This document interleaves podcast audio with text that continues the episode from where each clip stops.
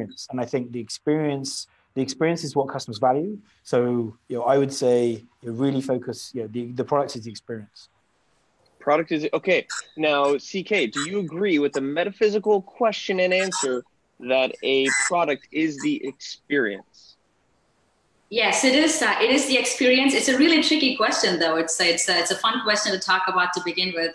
Um, as as Max was uh, saying before we get we got started, you know everything was product a couple of years ago. Now everything is becoming an as as a service. So software as a service you know revenue as a service so everything is becoming as a service. So it's pretty interesting. Um, you know based on the definitions of today especially looking at software products in my mind there are two attributes that makes a product. The first one is something that adds value to the customer which brings back max's point about uh, experience and the second one is some form of reusability, right? So it's, it's always easy to compare a product with service. So if someone's building a house, if you want a specific house built in a specific way, you will go and build a house for you. That would be a service. But there's an apartment that a lot of people can reuse, and hey, it's it works for 80% of the people. Then then it's a product. Again, it's uh, you know it, it's tricky because the definition is tricky here. But something that's that adds value and something that's reusable that can be benefited by 80% of the masses potentially. Well, there you go. The question of the day what is product? And the definitions here, which I like, is the fact that it has to be some type of experience, it's got to add value, and there's a reusability component. That is probably just the tip of the product iceberg. And we are here today live on the Scale Up Heroes podcast. We've got Max, we've got CK, and we've got a lot of discussion to have around scaling product. And my name is Ryan Fullen. I speak about simplicity across the world and how to create clarity through confidence, what you're saying. And we have a very confident and very capable guest today because she is part of a company that some would consider a unicorn. And we're going to learn about how she and her team have offices all over the world to deliver product and not only deliver, but scale it. So before we kick off the show, I want to remind anybody who is close to London that we actually have an actual meetup so we have these podcasts every week, and now we're going to IRL in real life. It's going to be the London meetup. It's going to be Wednesday, March 6th from 7 to 8 p.m. And it's going to be how to align product and engineering teams when you're facing hyper growth. Hyper growth, not just regular growth. And we've got Dave from uh, Paddle. We've got Max who's going to be there, uh, Maria from Sync. And if you want to register, go to the Scale Academy Facebook page. Now, that is our selfish plug, but it's not selfish because it's for you.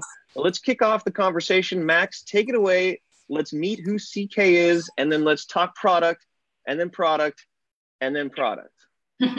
Brilliant. Thank you, Ron. Um, CK, thank you so much for, for taking the time. I'm really looking forward to this conversation, you know, especially you know, with the, place that you're at in, in, in your career, but also the place that, that TalkDesk is at the moment. You know, I've been lucky enough to work in a, a, number of companies and organizations where you, you work in a number of different locations, and I know that you're facing you know, similar challenges at the moment. So I'd love to hear about um, yourself and TalkDesk and the challenges that you've got about working distributed. So let's start. Let's let's jump into it. Let's. Um, First of all, thanks for having me here. Uh, it's a pleasure. Maybe I'll start with a little bit of context. CK Charanya Kannan, you can call me CK. I head product at TalkDesk. Uh, TalkDesk started about five to six years ago. We started as zero, two, three, four people, and today we're about 500 plus. We have offices in we have uh, offices in six different locations, and with uh, with some of the uh, offer acceptance just about 10 minutes ago, just my team, which is product and design team, is in eight locations. So we've grown really fast, and towards the end of this year, we're hoping to reach thousand. Uh, keeping my fingers crossed. And it's it's very interesting because one of my most uh, favorite statements someone made a couple of years ago was talent is all around the world, but opportunities are not. So given that talent is all around the world, uh, in the product team, the way we've started hiring is not only people who are in the locations where we have offices, but we have people in locations where we don't have offices who completely work remotely. So it's, it's a fairly distributed team, and it's been it's been a lot of fun so far. Fantastic, and I think you know, the aspiration to be up to a thousand people. I think you know you're sort of one, two years ahead of, of, of where we are here at Monese. So I'm super excited to sort of get the inside track uh, and be able to sort of sort of navigate these winds of and seas of growth. You know, as we get there.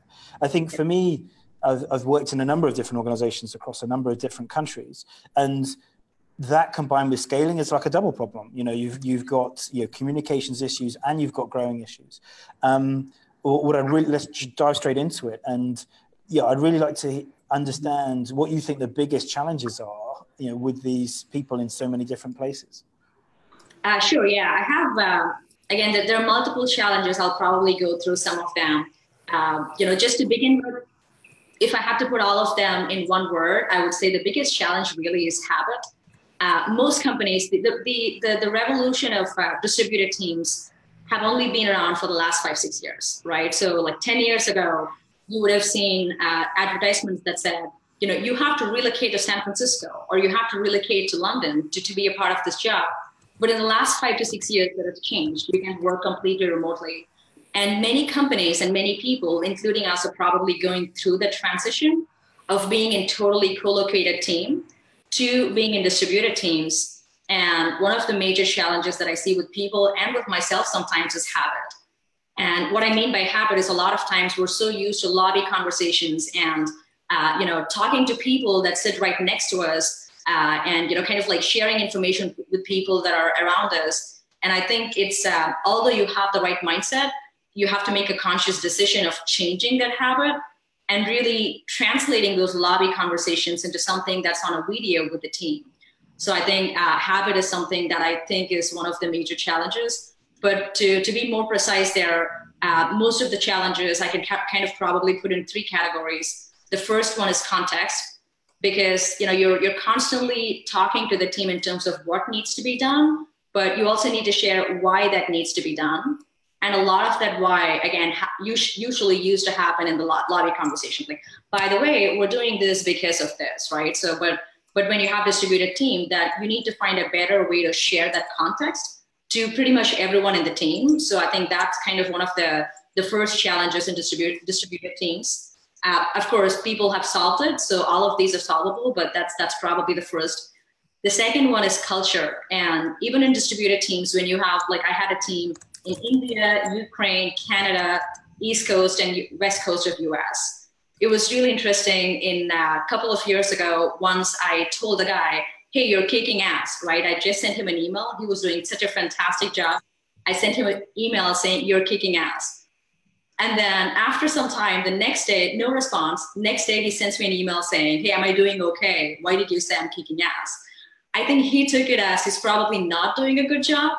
So, you know, like when you're using words and terminologies, be really careful. Don't assume that people know kind of like the way you speak. Although everyone speaks English, um, I think the cultural differences was was an interesting one. And then the last bucket that I would say is uh, is empathy because when you're with a person in the same room, you see how they react, you see their facial reaction. It's a lot easier to empathize, right? When they say something, you know that person, you know that they wouldn't make a mistake. So you're like, okay, you know, she is doing that because of this reason. But when you don't have the personal connection, it's hard to empathize with someone else. So it's very easy to point fingers and say, hey, them versus us, you know, I don't know why she's thinking about it this way and, and all of that, uh, all of that areas.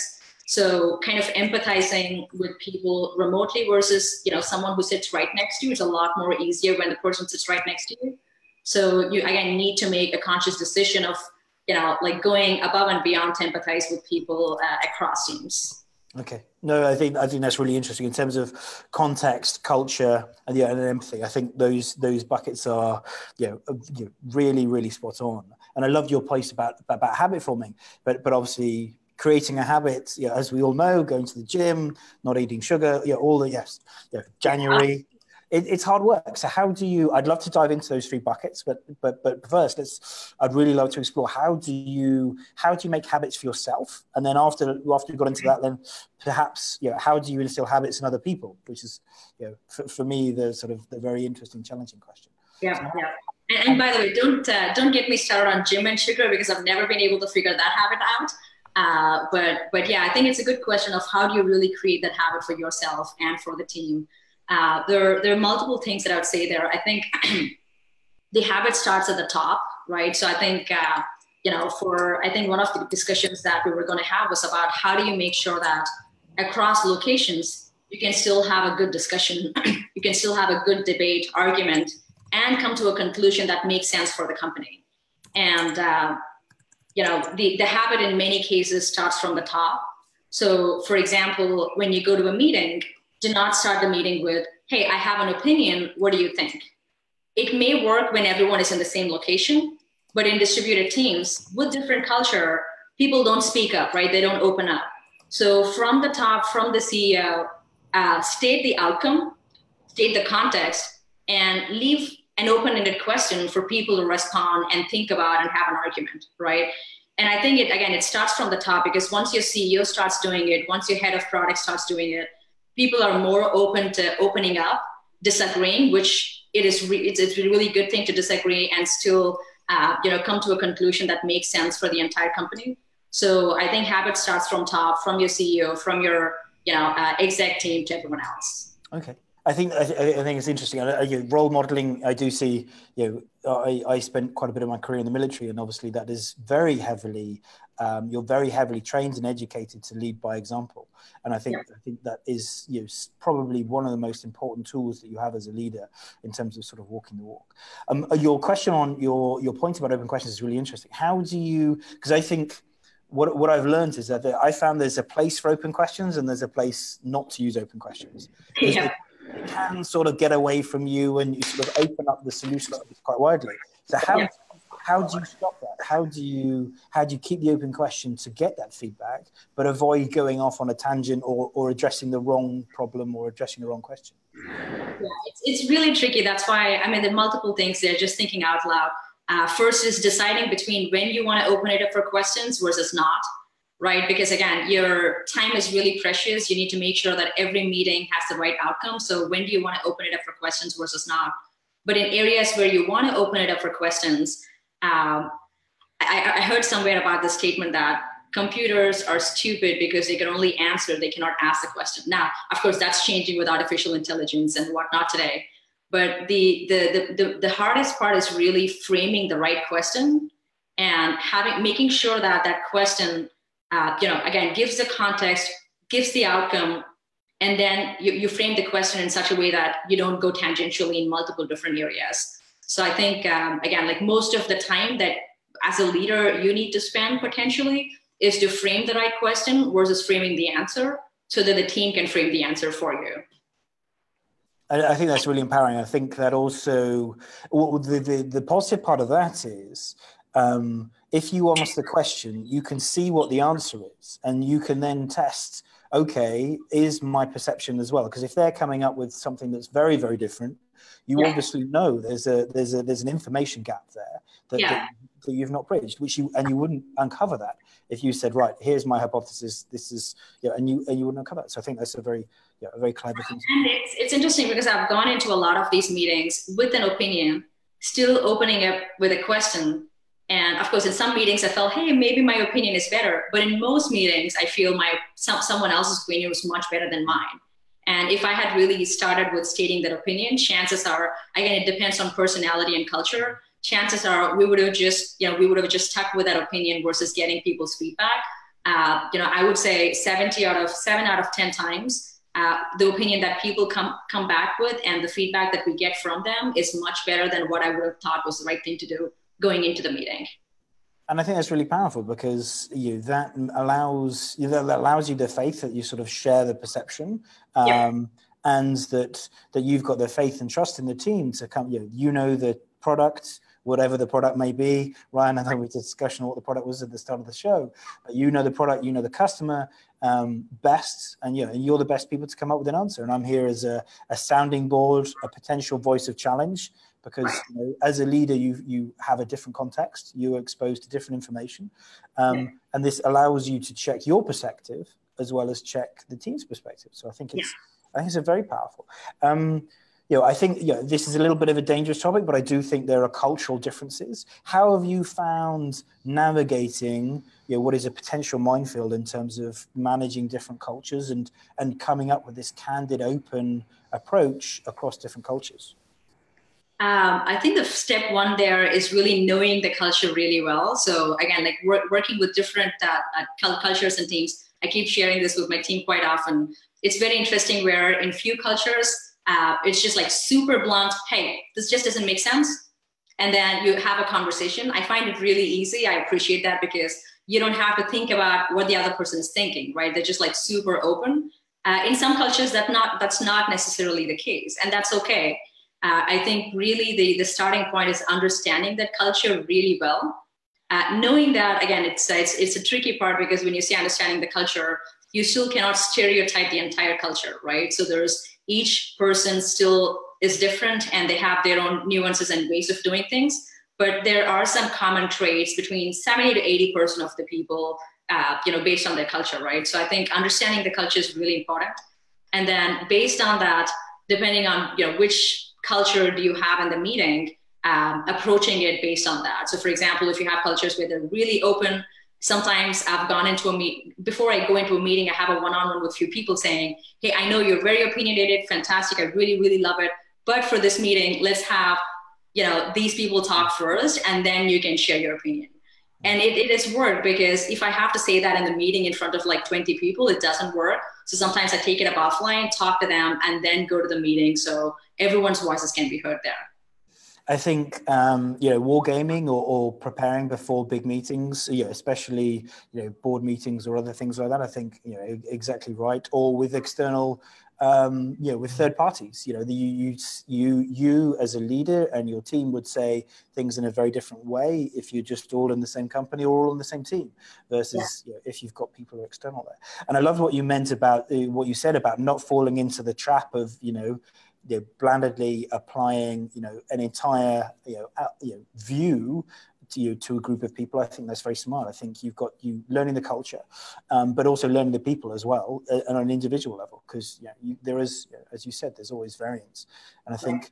Building on top of what you're saying, there's a bit about building the culture, and I know you spend a lot of time traveling. We were talking about it in the start of the before the start of the show, but then obviously building those personal relationships so you can apply that the individual lens. You know, you you talked about traveling a lot um, and seeing the people in you know i'm assuming from that my assumption is that you see the huge importance to face to face i'd love to explore that a bit more you know. How do you how often do you go? Why do you travel? What do you do to sort of to break break beyond the sort of the national stereotypes or cultural stereotypes to really get to know people? I'd love to find out. Sure sounds good yeah. Um, so i think however much we have distributed remote teams some level of in-person meetings. I think uh, Ryan used this word IRL. What did you say IRL was? Yeah, it's in real life. Yes, um, that, that was the first time I'm hearing that, so I'm, I'm going to remember that next time. So I think some form of in real life is really important, right? Especially in the first few months or few uh, first year of the company, because uh, you haven't, again, you may or may not know the culture, right? So in, in some cases you do because right now everything is so distributed that you know some cultures, you don't know some cultures. So first to understand the culture, spending some time uh, with a team there is really important. And then knowing each individual as much as possible personally, because for me to, for example, grab a person one-on-one and say, hey, you know, don't voice your opinion just yet. It's a lot more easier when I know the person versus telling someone that I don't know, right? It doesn't really come across the right way. So knowing people individually is important as well. And then once you know that, again, you're able to empathize much better in terms of why she's asking you to do that. So you're able to trust the person much better. So uh, I've been pretty lucky in the sense that first, I don't have a lot of travel restrictions. Uh, so I, I, you know, I, I travel to, to my team as much as possible, especially the first few months, years. And for example, the last I joined Talkdesk about nine to ten months ago. I probably spent like uh, 40% of my time in Portugal because we have a huge team there. And then for teams across the rest of the, uh, the rest of the regions or locations, we have a quarterly offsite where we bring the entire team together so we can get to know each, each other and have a good discussion um, about the product. Is, so is, is, that the leadership team or, or your team or every quarter? So it's uh, every quarter when we so when we do this in Portugal, for example, it's the entire team. When we do this in US, it's the the team mm. across everywhere in US, so not necessarily just the leadership team. Uh, there will be like some sections of that just for the leadership team, but we would have like one day for the entire team. Sure. I'd like to dive into this a bit more. Do you, you know, how do you approach that? Do you sort of, do you, you know, have meals with people? Do you go out after work? And, you know, how do you, you know, how do you sort of understand the team a bit more and how, how do you understand sort of the people? Yeah. Uh, so it's, it's a combination of two things. Uh, one is, of course, you know, not, not one of the things about uh, having remote meetings, distributed teams is when you get on a meeting, right? So when you get on a Zoom meeting, we're all work all the time. So it's all professional talk because when you get on a Zoom meeting and you start talking about your husband and your dog, it feels like you're wasting somebody else's time. But when everyone is sitting right next to you, you talk about your husband and your dog all the time, right? Because you have like a little bit of time in between. So you really get to know people on a personal level, which hardly happens in Zoom meetings. So having these offsites really helps. So at TalkDesk, uh, actually, I was pleasantly surprised because they TalkDesk really knows how to have good offsites. So we have a great outing now in Portugal, where we had the entire company in Portugal, where we went for an offsite it was a two days team building activity. And the most interesting part is I communicate with maybe 30, 40% of them on a regular basis. There are so many people that I've not communicated with in the past. It was so interesting to see how many leaders there are in the organization just based on those uh, team building events. So some form of team building events across is really important because you get to know about the person a lot more. And then, of course, we do have offsites which is just let's talk about the strategy, let's talk about what we want to do for the next 12 months, and then really have like an argument, disagreement, and then come to a conclusion in terms of what we want to be able to do there. When I'm hearing what you're saying, it, it makes me think of a sporting analogy, almost as though there's a coach and then there's the team and there's these different players with different strengths. So my question to you is how, as this leader who is really a coach that you're you're talking about this, how do you go about finding the captain of the team and the assistant captain of the team?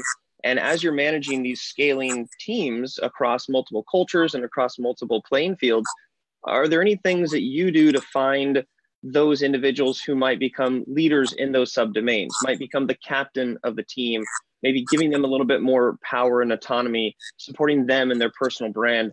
How do you pick and choose the leaders to help you as you build this?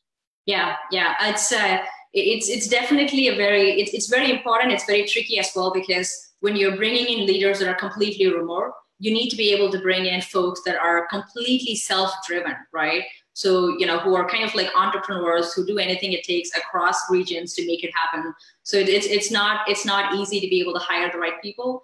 Uh, but i think a couple of things that goes on in my mind. The first one is uh, anyone that you hire for for me needs to be better than me right? So they need they need to be better than you. And the team that your leaders hire need to be better than them. So a lot of times when we hire folks we're hiring people based on you know complementing skill sets um, sometimes followers but that doesn't really work. So you know you're in completely different locations. Hire people who are better than you who can be leaders. Uh, the second one that i've done in some organizations and Talkdesk we're still figuring out what's the best way to do is your, your leaders need to have some form of P&L responsibility for their product area. So, um, you know, a lot of times people use this word product managers or like the CEO of the organization. Few people accept, few people vehemently oppose that. But the point there is if you owned the P&L um, and if you're really responsible for the success and failure of that product and business, then you're kind of empowered enough to make the right decisions, right? So you know you you have the team you have the budget you have to hire you have to make it happen uh, with with no excuses. But really like you own the success and failure of the product which is what i mean by owning the p&l of the product as well. So uh, again hiring someone that's better than you that's in some cases been there done that but has the right attitude most importantly and giving them the empowerment of p&l responsibility i think is is, is help um, in some cases you also need to know when it's not working and what do you do about that right because when you hire remote teams every single person have to be a self-starter self-driver so you need to be able to assess when it's not working and then make the right call based on that as well I think I think that's a really interesting point. Says you know we we at Monese we have you know empowering empowering the product leads a lot. Um, you know, a, ideally being able to say no to anybody, including the CEO, including risk and compliance. Obviously, if you say no to risk and compliance, you've got to have a you know a very good justification for doing that. But how do you how do you make sure that people are making the good quality decisions, especially remotely? It's very difficult in person. How do you sort of really dive into that and and you know, and see these decisions and check these decisions? Um, it was interesting. So we had I was telling you about the offsite we had a couple of days ago my CEO was kind of saying, yeah, it, it's it's it's it's it's right in most cases. But he was saying this statement, which I thought was really interesting. He said, uh, "There is no right or wrong decision. There is just lack of decision making." So we all know that. So you can make decisions based on data. There are companies that have started based on extreme data database decision making, and they've still not been successful. You can make decision based on gut, but that also has its plus and minus end of the day any decision that you make you're going to do the best that you can based on data validated with multiple people validated with customers but it could be wrong and that's okay. So the first one for anyone is to know that it's okay to make wrong decisions. It's not okay to not make decisions right? So it's not okay to wait until your head of product or your head you know your ceo makes a decision for you. So that i would say is the first thing making sure that they know they have to make the decision it's totally okay if they make, make the wrong decision. You know, we're, we're an agile and nimble company to be able to recover and change from that. Um, and then any decision that's made, making sure that everyone is aware of that decision when applicable, right? So you need to make that call and make people aware so that, you know, everyone's kind of following through the same decision as well. You know, so I think the, the point about not making a decision, it always reminds me, um, the Band of Brothers um, analogy from a long time ago. Just remember the the sergeant saying he wasn't a bad leader because he made bad decisions. He was a bad leader because he made no decisions. Yeah, you know, that always always has stuck with me. Um, yeah. But, but I think one of the things that I found helpful, one of the analogies I found helpful is is driving. You know, if you get in a car, you're trained, you've got your license, you know where you're going, you're driving, and you have an accident. Fine, these these things happen. Yeah. But, it, but if you're drink driving, it doesn't matter if you've crashed the car you know, the really just the act of drink driving you know, is a mistake. So I sort of class sort of my role as trying to find drink drivers, you know, preferably before they crash. Yeah. Um, and sort of keeping an eye on that, looking at the quality of decision making. You know, are these people looking at the right data? Have they done the homework? You know, um, challenging the thought process behind it. You know, the ultimate decision is theirs, but I, I want to sort of make sure that I've got this sort of emergency button for sort of for the customer and the company, which can go, okay, you're drink driving. Um, it's not that I disagree with your decision. I just disagree that you know, you, uh, yeah, you I disagree that you know I think you're making bad decisions in general. Yeah. So let's yeah. let's stop and let's talk about the decision making, not about this one decision, but about the fact that I think you're making those bad decisions. That that analogy has been really helpful for me. Um, right. And also talking it through with the product leads is sort of, you know, it's up to you whether you drive the car. But if I think, you know, if I think you've been at the sauce, then you know this is a this is a bit of a different conversation. Yeah, yeah, and I think uh, one of the things that I've kind of shared with uh, most of the product leads that uh, that I've worked with is, you know, you and your engineering counterpart think that you guys are the co-founders of the company and think that you are putting money from your pocket, right? This is a private company. This is your your money that you're putting into the company. If that was the case, if this was your money and this was your company and you were the co-founders, one, would you not make a decision? Two, would you give any excuses? Three, would you point finger at anyone else? Probably not, right? Because you have a stake in the company and you're making, you know, anything it takes to make that your company successful. So think about it as you and your engineering counterpart as a co-founder and you guys are making the call. And i'm just an investor right? So think about like you know i'm going to approve you because even the co-founders and ceos have a boss right? So you're investors. Think about me more as an investor. You guys are the co-founders who's going to make this happen. Uh, for few people that works really well. For few not necessarily because again you need to have that mindset for that. Uh, but in many cases that's kind of what i expect from the team as well because this is your company it's your money. You have to make it successful, make the right decisions, and it's okay to fail. No, I think yeah, I think that's you know incredibly you know incredibly powerful. I think how do you, especially with distributed teams, how do you how do you get into it? How do you know if a team's coming up to you and making a decision that you would disagree with, or even worse, can't understand? How do you get how do you get into it to really sort of you know you want to give them this power, but then there's sort of this flashing alarm bell going off. How do you sort of get into it?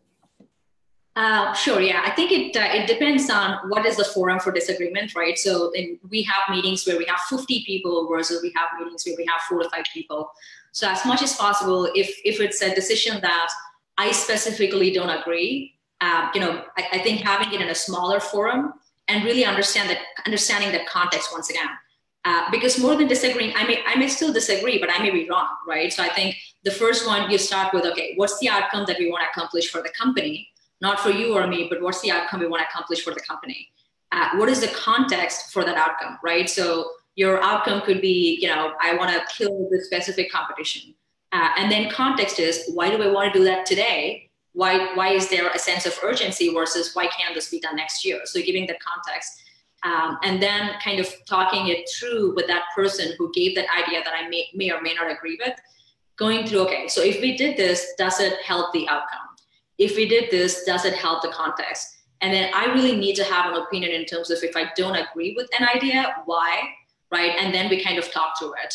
Uh, and I, I, I truly do believe that after talking through that, I might change my mind or I may be successful in changing the other person's mind. But if the outcome is achieved and the context uh, is, is set right, at least we can have that good conversation to see if that's a good decision or not. I think yeah, I think you touched on something quite important there, which is the difference between sort of um, whether you agree with somebody versus whether you understand the decision. And yeah. what I found, what I found is, you know, ninety percent of the problems that I have is, you know, everybody's actually saying the same thing. They just they just misunderstand each other or the context. And, you know, and it's only the ten percent of the time where people actually just fundamentally disagree.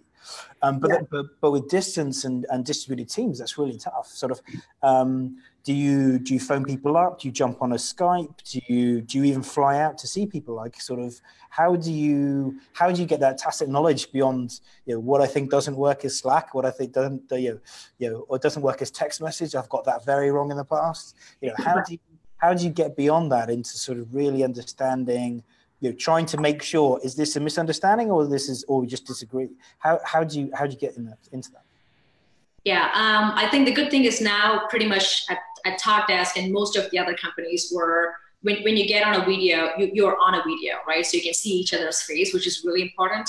Uh, in, in the past i had one-on-ones and i had meetings and we kind of stuck to those meetings and one-on-ones. Once again like you don't have that lobby type conversation in, in video.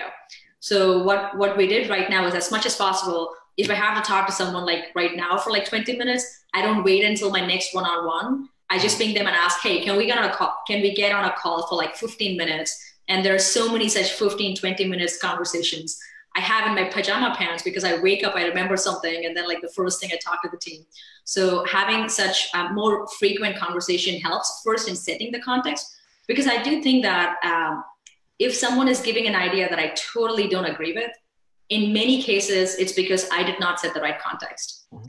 And it's mostly because I don't have time, I'm traveling, right? I talk something to the CEO, so I have a lot more context, but I haven't done a good job of passing that context to every single person in the team.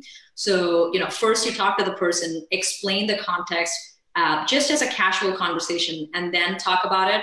In most cases, this, this has gotten resolved there's been uh, maybe you know maybe one or two in the last like five years where I've completely opposed uh, a point of view of someone else, although our context and everything else matched.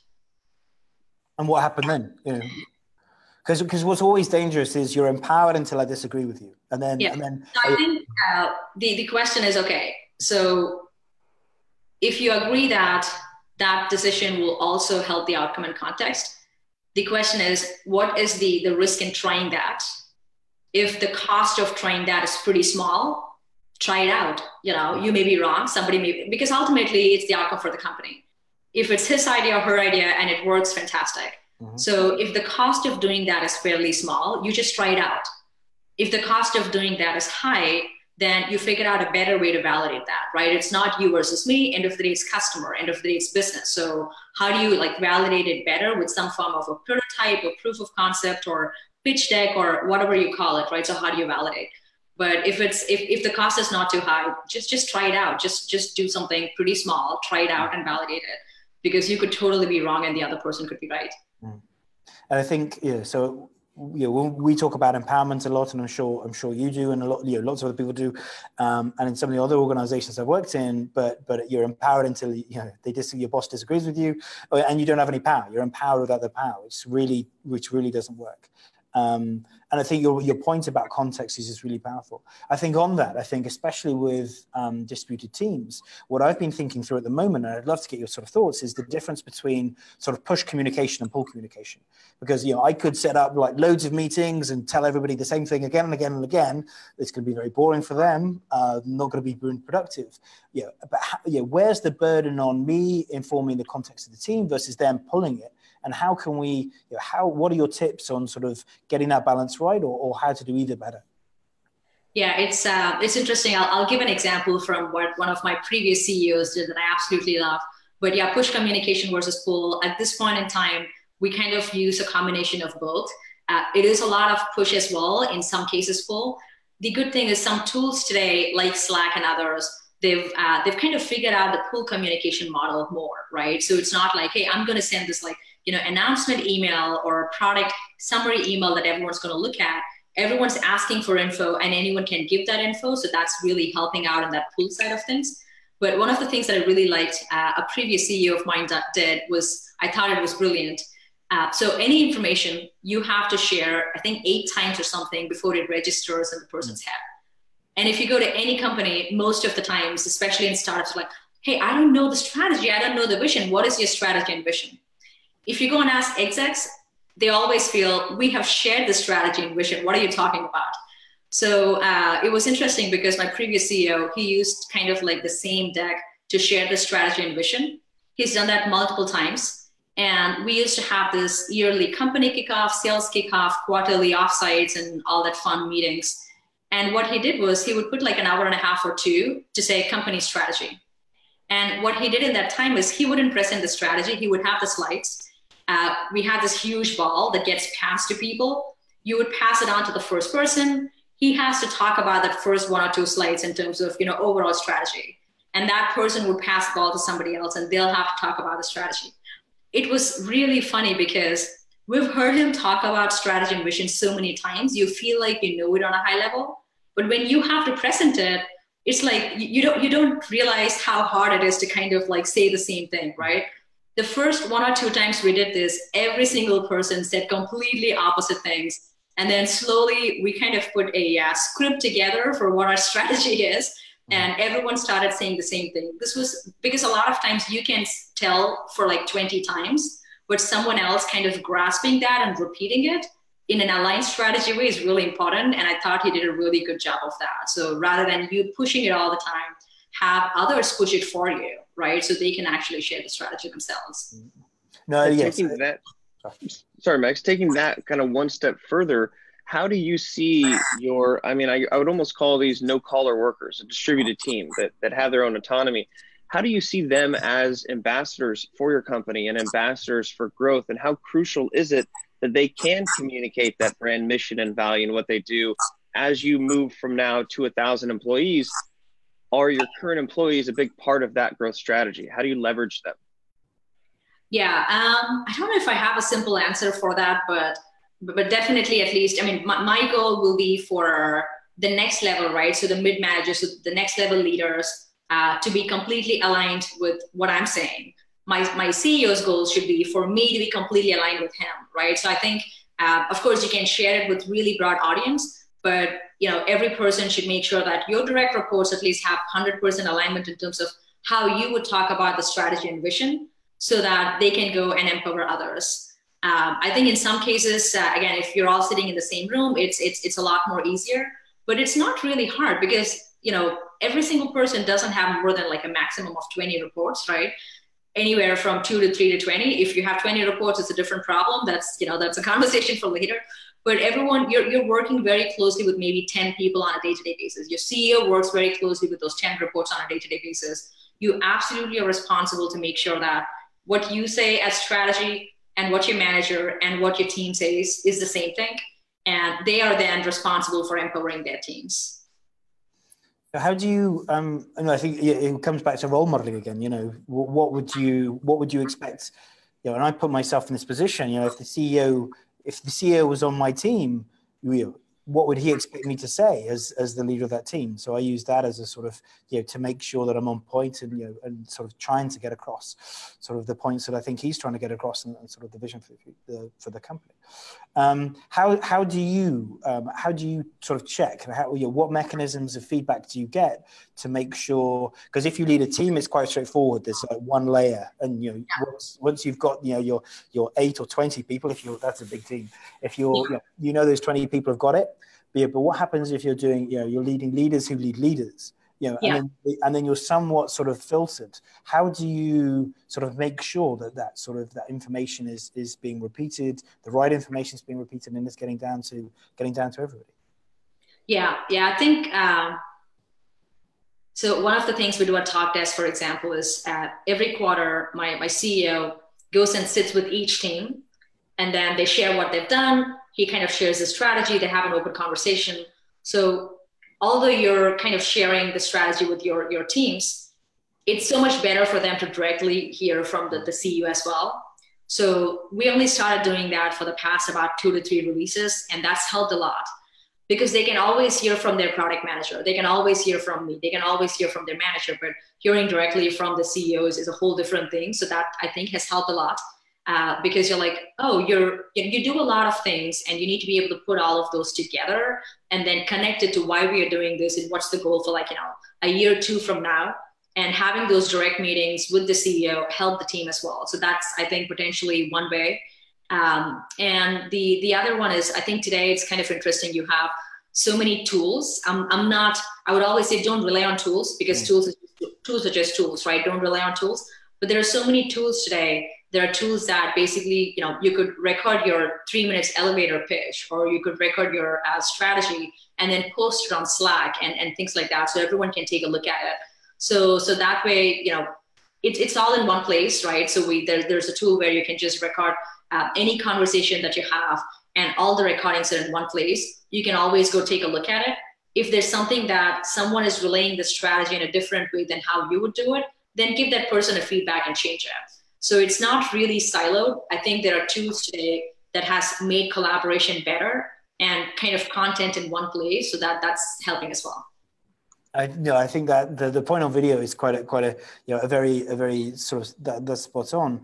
Yeah, we've we've just realised this relatively recently. So we've created a channel in Slack which is you know kickoffs and updates. And whenever somebody's going to create a big new feature or something's changed, you know it gets kicked off properly with this you know with the right people we video it and we put the video on the slide deck in that channel and everybody knows if there's something new in that then something's changed and yeah. you know, it allows people to self-service without without sort of holding another meeting you right. Know, I think that's you know, that's made quite a big difference for us, and and we've now said, look, yeah, we're going to try and share the information as much as possible, but but you've got to you've got to hunt for it and get it, and here's an easy way to do it, and we've made it super easy.